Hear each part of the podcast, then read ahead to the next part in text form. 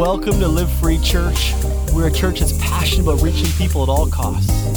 Here you can find all our recent sermons. We are so glad that you joined us today. We want people to live free lives ultimately found in Jesus because we believe that free people, free people.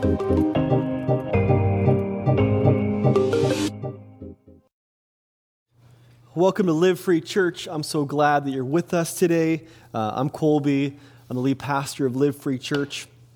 And about a year ago, my wife and I moved to Kelowna with our three kids, Beckett, Estelle, and Evie, um, to plant a church. We left Salmon Arm.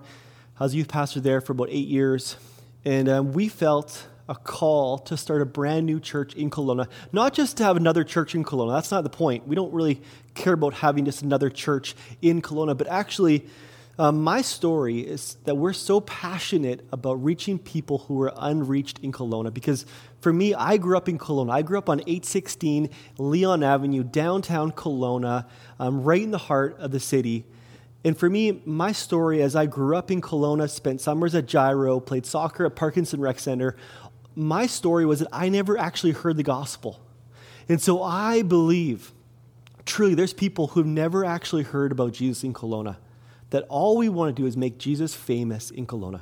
Because I think that, that there's so many people that the church is just focusing on, but we forget our neighbors to our left and to our right. We forget people across the street from us. We forget people that who might never ever step into the walls of a church. And I think this is an interesting time for us as we try to plant a church in a pandemic and we're all digital. So if you know if you want to share this with a friend, um, one thing that I've noticed in my life is that when I've shared this with my friends, they actually watch it.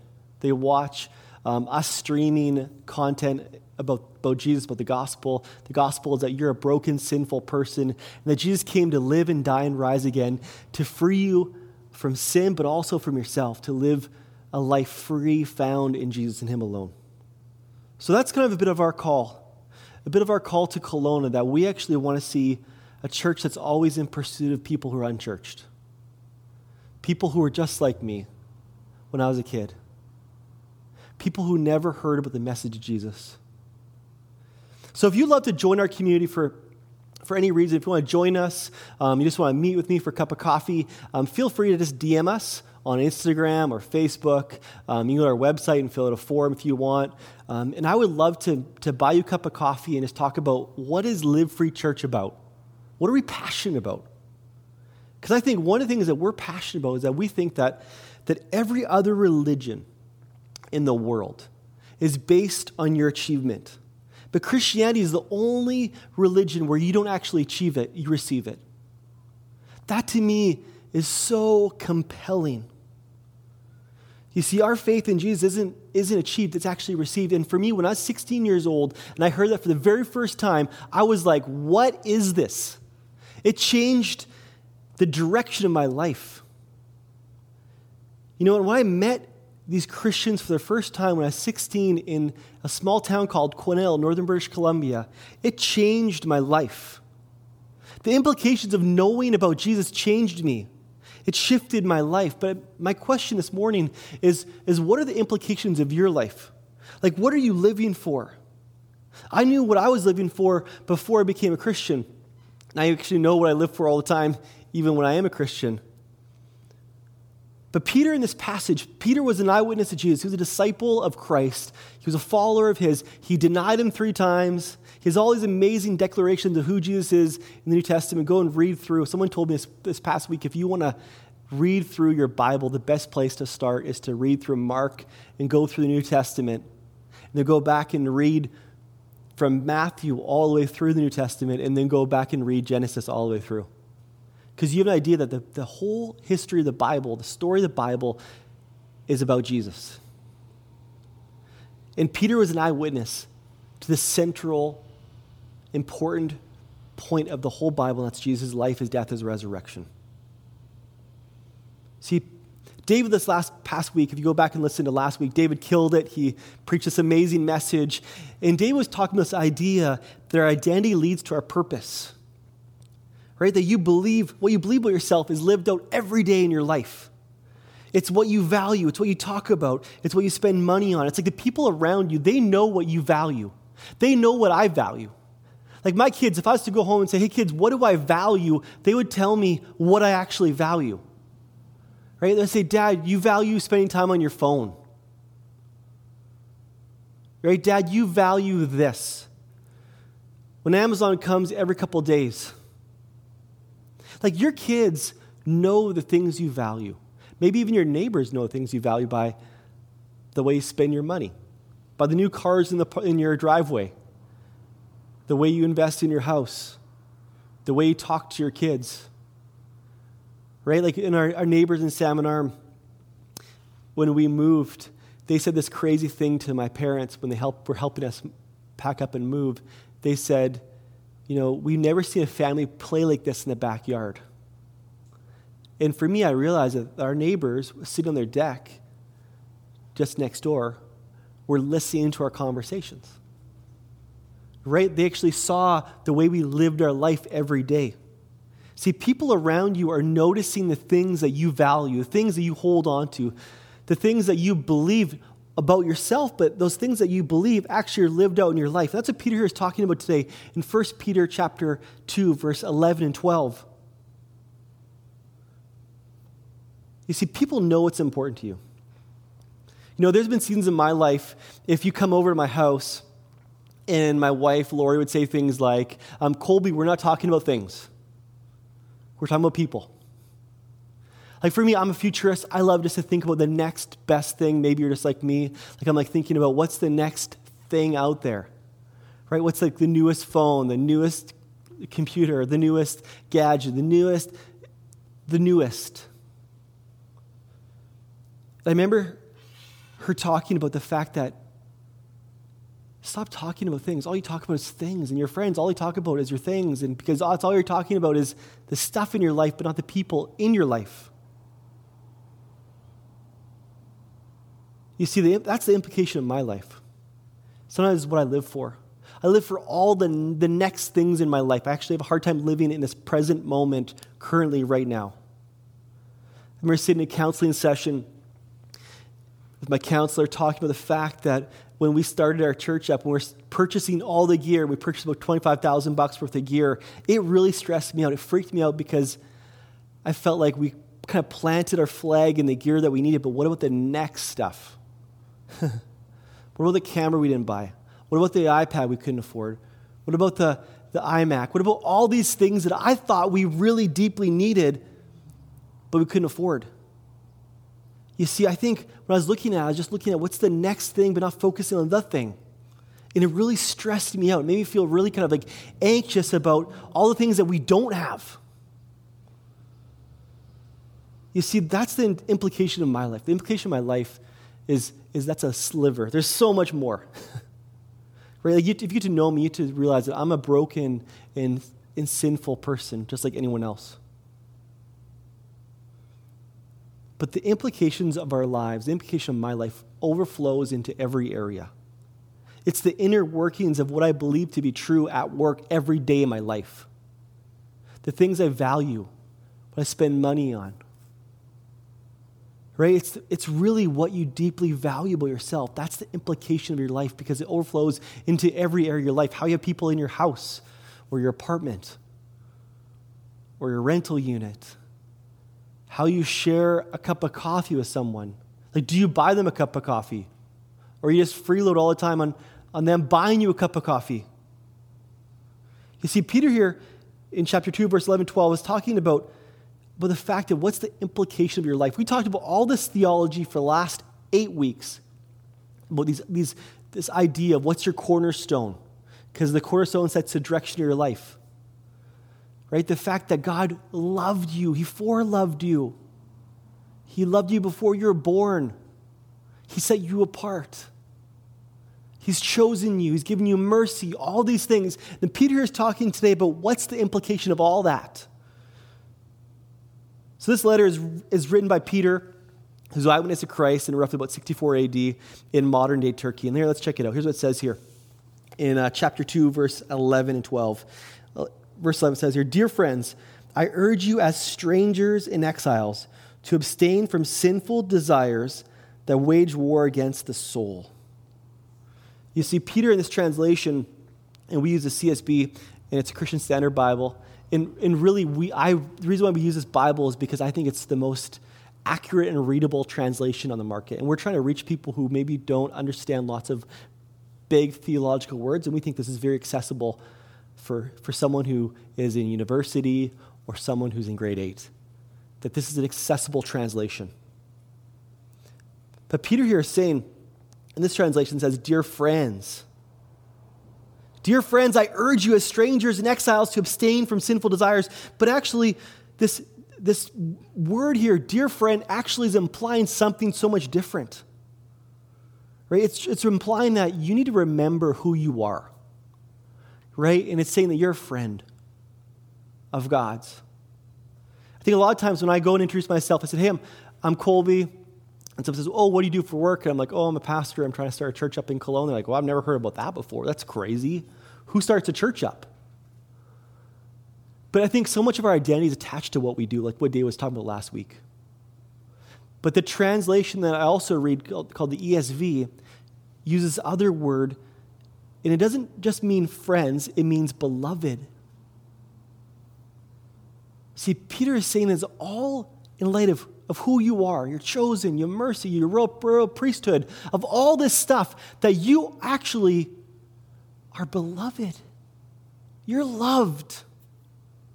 That your identity is beloved. I look at the New Testament, this word beloved pops up in a declaration over Jesus and his baptism. And Peter here isn't just throwing this in there like a, like a mistake. It's Peter is very purposeful. Like people are in exile. He's telling them they're strangers. They're in this in-between place. But he wants them to know that they're loved, that they're desired by God. Their identity flows out of that love, that desire to know who, who Jesus is, that he actually thinks about you. In Matthew 3, verse 13 to 17, there's this declaration in the New Testament of, of the Father saying, This is my beloved Son.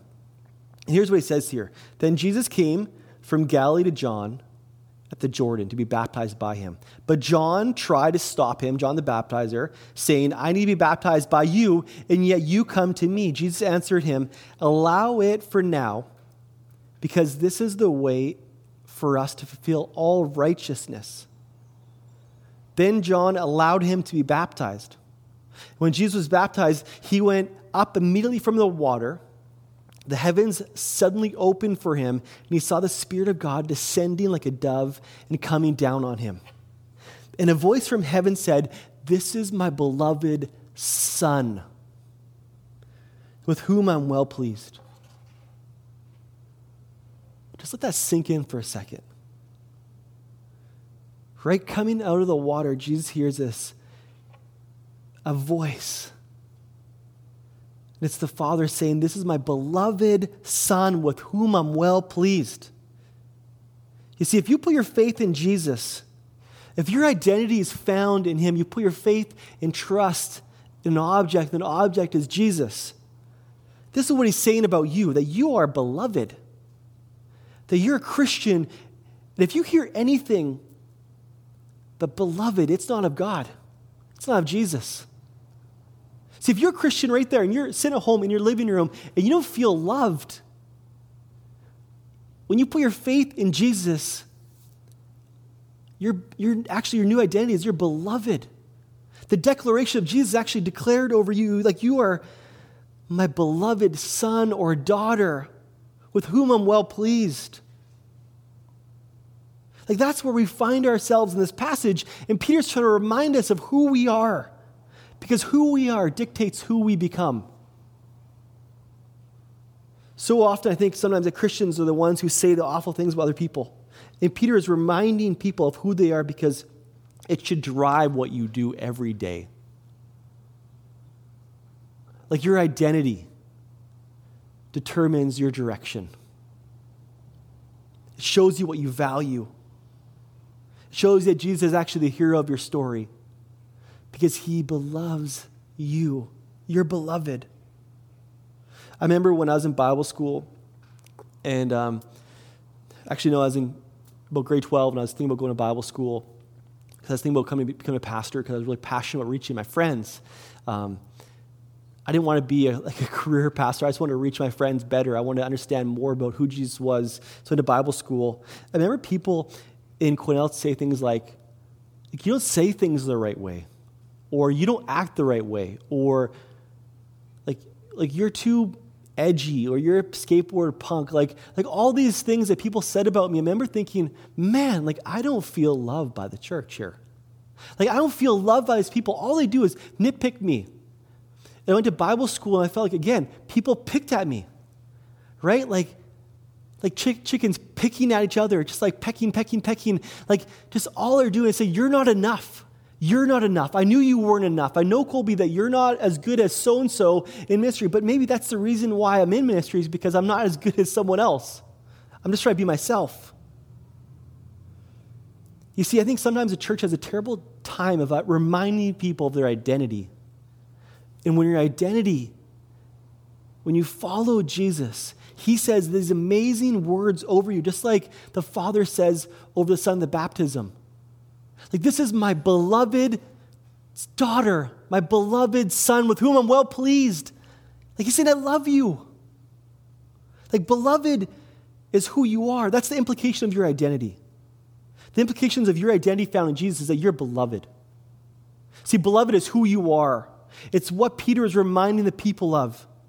Saying in the church, it's so often that your worth is based on what you do. We've actually kind of compartmentalized our faith. It's like level one, level two, level three. And then when you get a certain level, it's like, man, then you're really loved by God. Peter's saying is that's all just BS. It's not based on how you serve. Peter is saying that if you do absolutely nothing, if you're in your deathbed and you accept Christ in your life, you're beloved. It's not based on your works that defines you. It's not what others say that defines you. It's not your past that defines you. It's Jesus and the cross that actually truly defines you. And when you're found in that, you are beloved. That defines you. That marks you. That sets you free. And in that freedom, you actually go to war with sinful desires. That moves on. It says here in verse 11, it says, Dear friends or beloved, I urge you, as strangers and exiles, to abstain from sinful desires that wage war against the soul. See, as strangers, saying here is don't get too comfortable. Like, don't get too used to the, the setting that you live in Kelowna. Like, when you walk downtown, you see the boats, and you're like, man, I need a bigger boat. I need a boat.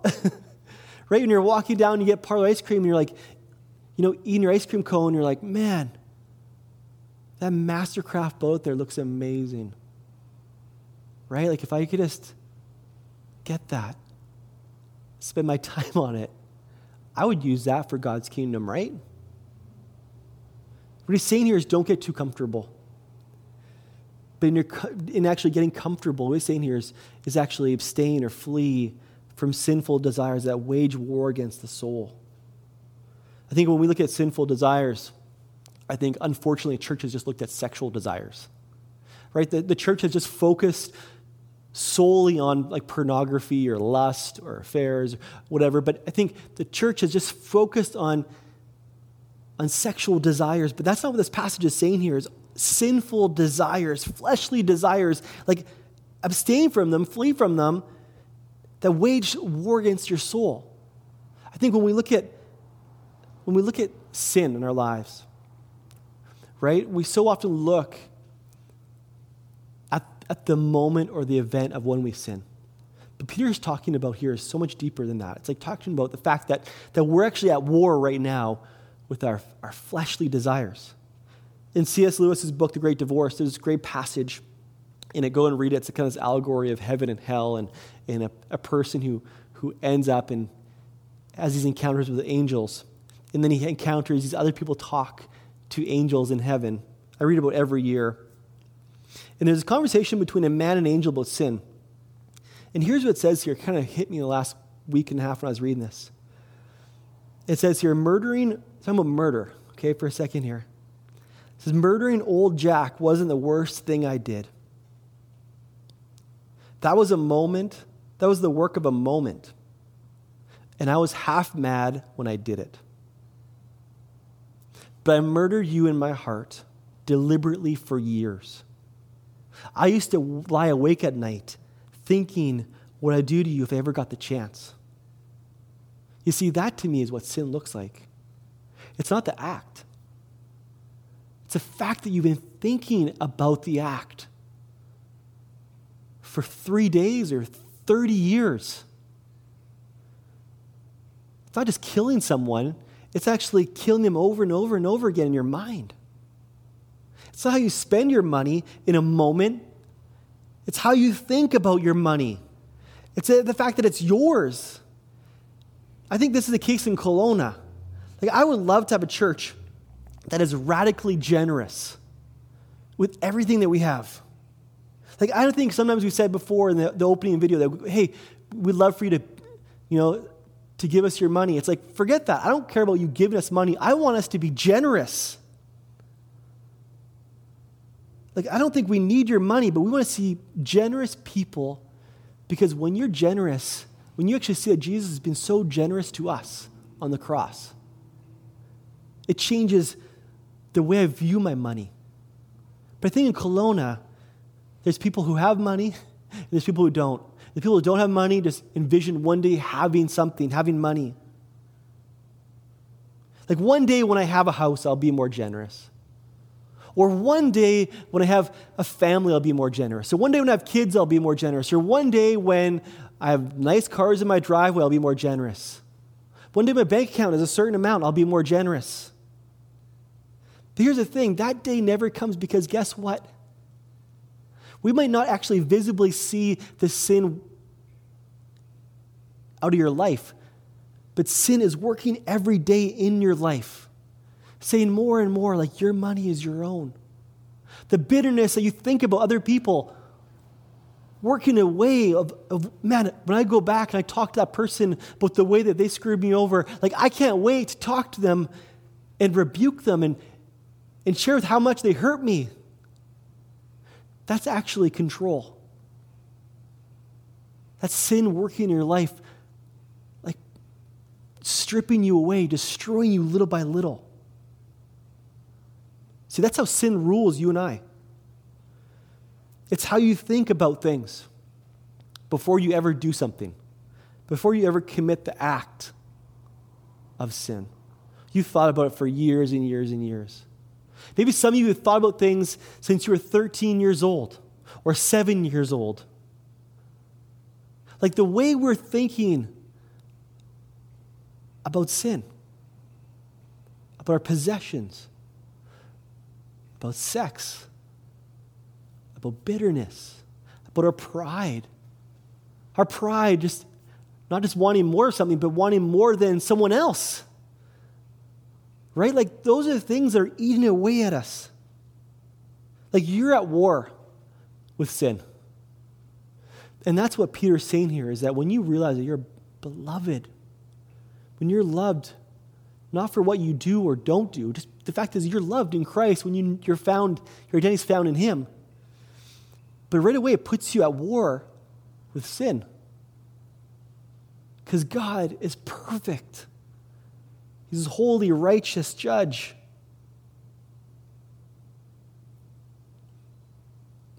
You see, I think the church focuses always on the externals. And maybe if you've been a Christian and you grew up in the church at all for any period of time, that you realize that the church actually only focuses on the external things. But Jesus cares about the internal things. Because I, I, believe that a marriage doesn't fall, fall apart in a moment that the divorce papers are served. A marriage falls apart years and years and years ago, maybe even a decade ago before that, when you started actually having contempt against that person. Being like, yeah, I can't believe I married this person. Right? Like, that's where your marriage ended was 10 years ago. You see, that's why we're waging war against sin. Because the years that you live out determine the, the implications of your life. There's a great quote by this guy named John Owen. It says here, be killing sin or sin be killing you. Like, be killing sin or sin's going to destroy you and kill you. I think this is the, the posture of our life. Like either you're at war with sin or you're going to be killed and destroyed by sin. It's going to lead so much collateral damage in your life. But maybe the first part about you being aware of your sin is actually going and talking to someone. It could be talking to your community group, it could be talking to a best friend, it could be talking to a counselor. Like talking about the ideas of how you hold money or the, way you, you value your family or the way you're fearful of marrying this person or the way your marriage is broken or the way your kids are actually being raised, the way you think about your boss. It's like all these things in your mind are actually, they need to be held captive. A couple years ago, my wife and I went on this cruise ship. And I remember sitting this cruise ship and thinking, man, like there's literally nothing to do on this thing. Right? Like there's literally nothing. We just walked around, we ate some good food, ate desserts at every meal all the time. Right? Like I think sometimes we actually, North America, in the church, even in Kelowna, we want our lives to be like a cruise ship where everything is just so comfortable and so nice. We're not disrupting anyone. We're just doing laps, looking at the ocean, being like, oh man, I wonder what the performance is going to be tonight. Right? We go to church and we think, oh man, like, that was okay, church. Like, if that's what you do, you go to church and you just think, okay, was that good or, or not good? Like, get to know your neighbors and share your faith with them. I think sometimes our life is like a cruise ship, but actually, what Peter's trying to say here is no, actually, it's more like a battleship. Like, we're at war, right? Like, you actually, you're just strolling around a battleship going, like, oh, I wonder what's for dinner tonight. It's Like, your battle station's ready to go to war against a foreign enemy. And that's what our life has to look like. I think we're so complacent You Think about even the fact of, of our, I think, our sin of, of certainty in this moment. Like, there's a moment here where we're so uncertain. I have no idea what's going to happen a month from now or three years from now because in a pandemic, who knows if we're going on a lockdown or not, or if we can actually meet in a theater in three months. But Peter's saying here is that stop thinking of your, of your life as this cute little sentimental moment of, of comfort and safety of you building a better life for you. That's, that's a prosperity mindset. What he's trying to say here is no, we're actually at war. Like when you believe in Jesus, your identity realize you realize that you're beloved. You actually are going to war for your faith. The implications of your identity is that you're fighting sinful desires. You're fighting sin. Because if you're not if you're not killing sin in your life, if you're not uprooting it, destroying it, it's going to destroy you, my friends. He moves on in verse 12. It says here, conduct yourselves honorably among the Gentiles, so that when they slander you as evildoers, they observe your good works and will glorify God on the day he visits. You see, when you realize that you're God's beloved child, a daughter and son with whom God is pleased in you, it changes your affections, your desires. It makes you not, takes you off that cruise ship and you end up on a battleship and you realize that you're actually at war with your sin, with your thoughts, the way you think about your life, that you're actually not the hero of your life, but actually Jesus is the hero of your story. What Peter says here is that it becomes a test. That people will recognize the gospel in your life worked out. In this translation, it actually says good works, but, but I think so often, I think it, it makes it sound so moralistic. Right? That they would see your good works or your good deeds, but actually, what, what he's trying to say here is that this Greek word actually means beautiful that the way you fight your sinful desires and the way you realize that your identity, you're a beloved child of God, that there's like this beautiful mess of your life. That's the only way I know how to explain it. That your life is this beautiful mess. Because your, your life isn't based on your good deeds, it's based on Christ's deeds. See, I think I'll put it this way is that people who think that Christianity is ridiculous, I believe, are people who have not been around someone who has truly been changed by Jesus. I'm not saying that if you're really holy, if you're like Jesus, if you're a person of balance or a person of poise, a person of convictions, but a person of love and compassion, if you're like Jesus, hmm. I'm not saying people who get to know you automatically believe what you believe. No, but I think what happens is that they will not think Christianity is ridiculous, absurd, based on your living example.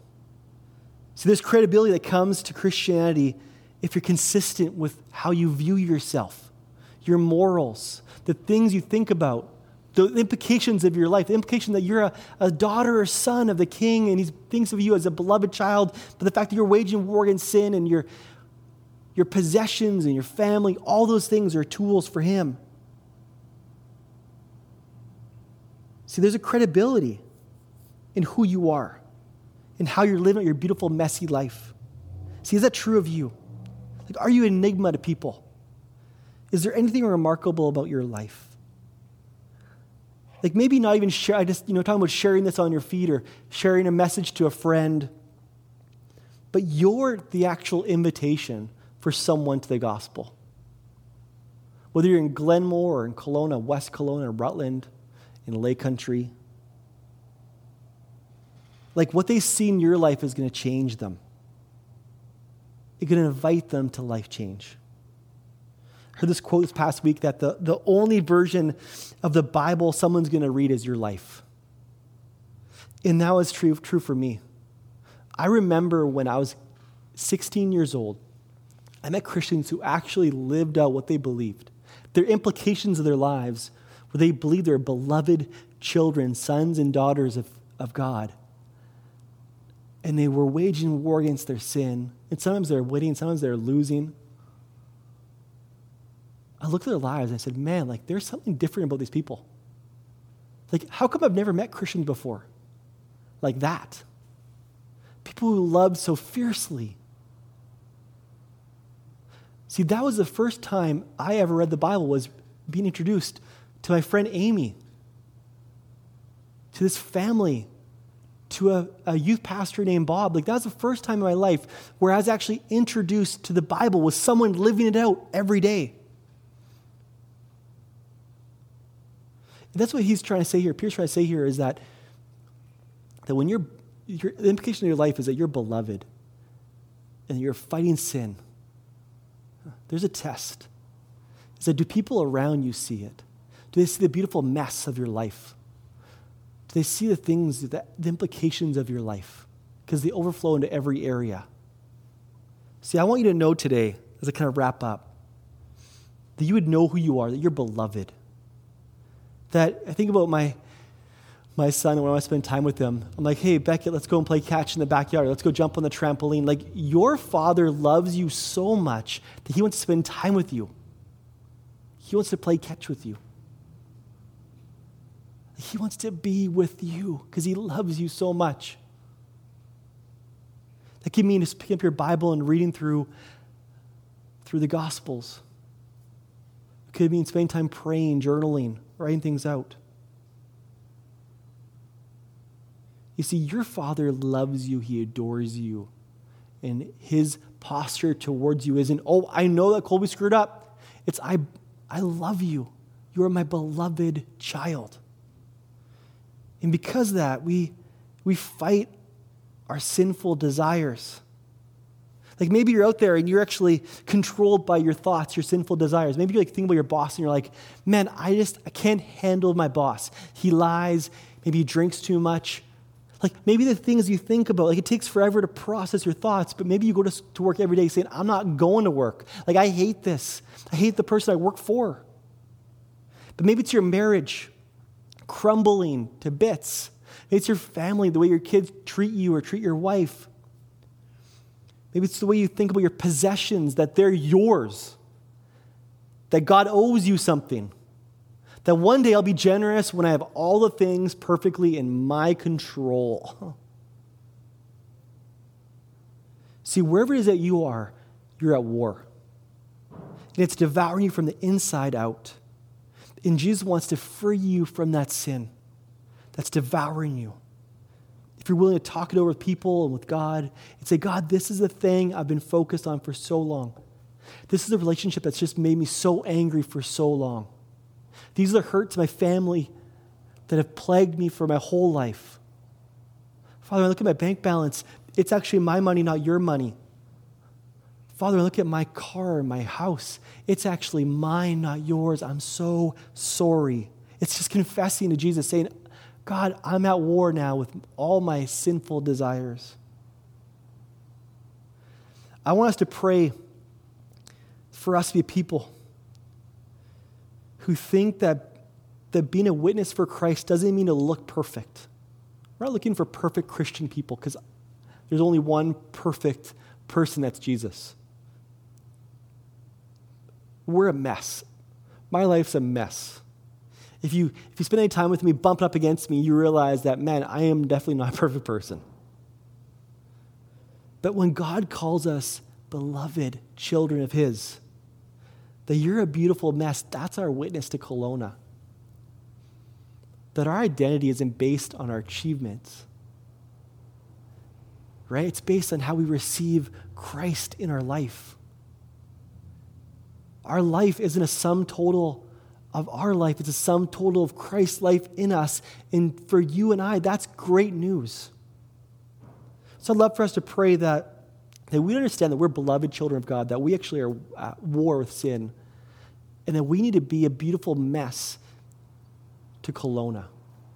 Let's pray. God, I thank you for how you're working in our life. I thank you for how I needed this message this week how I, you just declare over me that, that I'm your beloved son. You're declaring to people in their living rooms today that they're beloved daughters and sons of you, Jesus. That our worth isn't based on what we achieve, but what we receive through you, Jesus. Help us to understand the sin right now that's holding us back the war that we're actually at with sin. Just bring it right to our mind right now. And Lord, we confess whatever it is that we don't want to have this. We want to actually go to war with this sin every day for the rest of our lives. And we actually want to let you have more control over our lives in this sin. We don't to be destroyed by the sin. We don't actually be defined by the way you love us. Father, I pray that we would be a witness to Kelowna, that our witness is that we're beloved children of you, and there's this beautiful mess of our life. That we point to people, it's not because we're so perfect and holy and righteous people, it's that we're actually broken and sinful people, and that we get love that we don't actually deserve, and that love changes all the things about our lives. Lord, I thank you for this day and how you give it to us. What a gift it is pray we'd understand the depth of the gospel, that we can achieve this, but we receive it. In Jesus' name, amen. Thanks for listening today. Please subscribe to our podcast, share with your friends. We would love for you to join our movement. All you have to do is go to livefree.church to join us.